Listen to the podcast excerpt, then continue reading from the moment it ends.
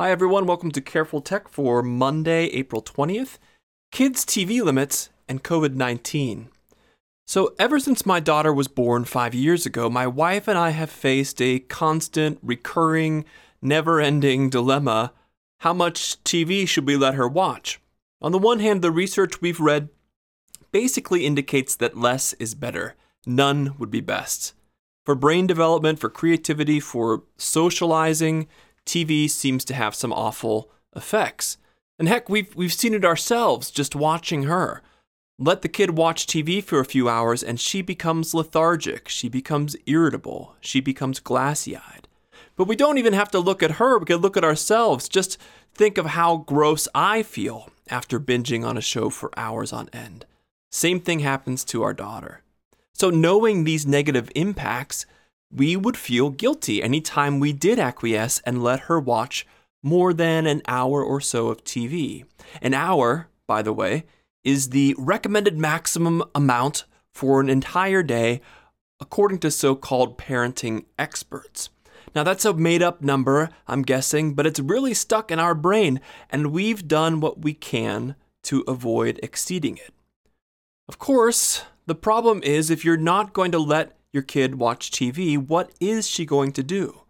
Kids her age struggle to find and execute their own activities. Now, kids with siblings can entertain or torture each other, but what are the parents of an only child like ours to do beyond making more kiddos for them to play with?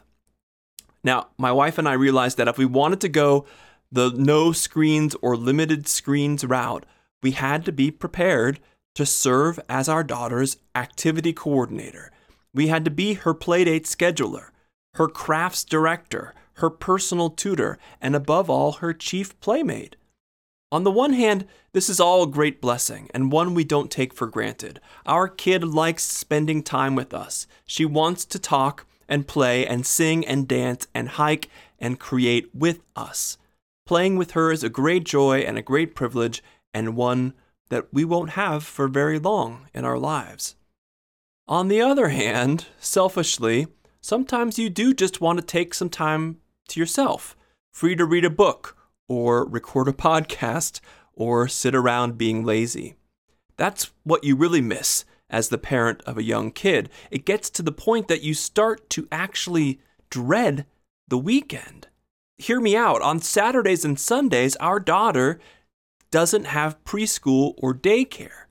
So she grew to expect that someone would be with her, either my wife or myself would be with her from 7 a.m., her daily wake up time, to 7 p.m., the time she goes to sleep. There were just so many hours to fill, and our guilty consciences made us reluctant to lean too heavily on the TV. Now, we do always try to encourage her to play on her own, and she does in short spurts, but you can't count on her to keep that self play going for more than 10 or 15 minutes. So my wife and I fell into the habit of trading off big chunks of the weekend. If you'll watch her Saturday morning, you can spend Sunday afternoon at the coffee shop, just relaxing. So we felt like we each needed that time, that gift to each other to recharge, apart from the parental duties of cooking meals, orchestrating outings, and worst of all, inventing dialogue between Mr. Bear and Ms. Deer. It at least allowed us, this trading off allowed us to have some opportunity to relax each week, even if it were abbreviated.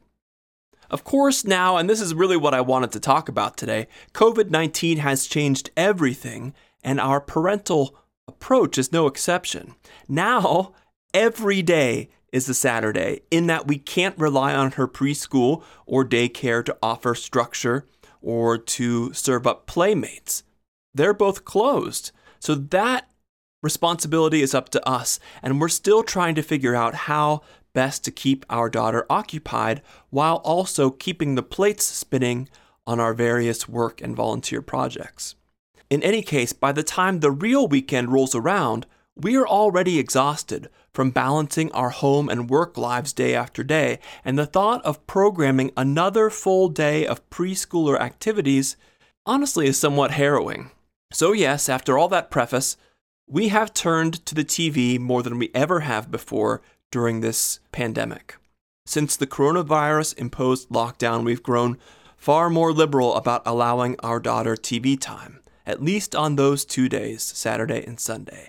We'll let her watch hours of the stuff, all she can eat of a limited television diet, PBS Kids shows, and Disney Plus movies.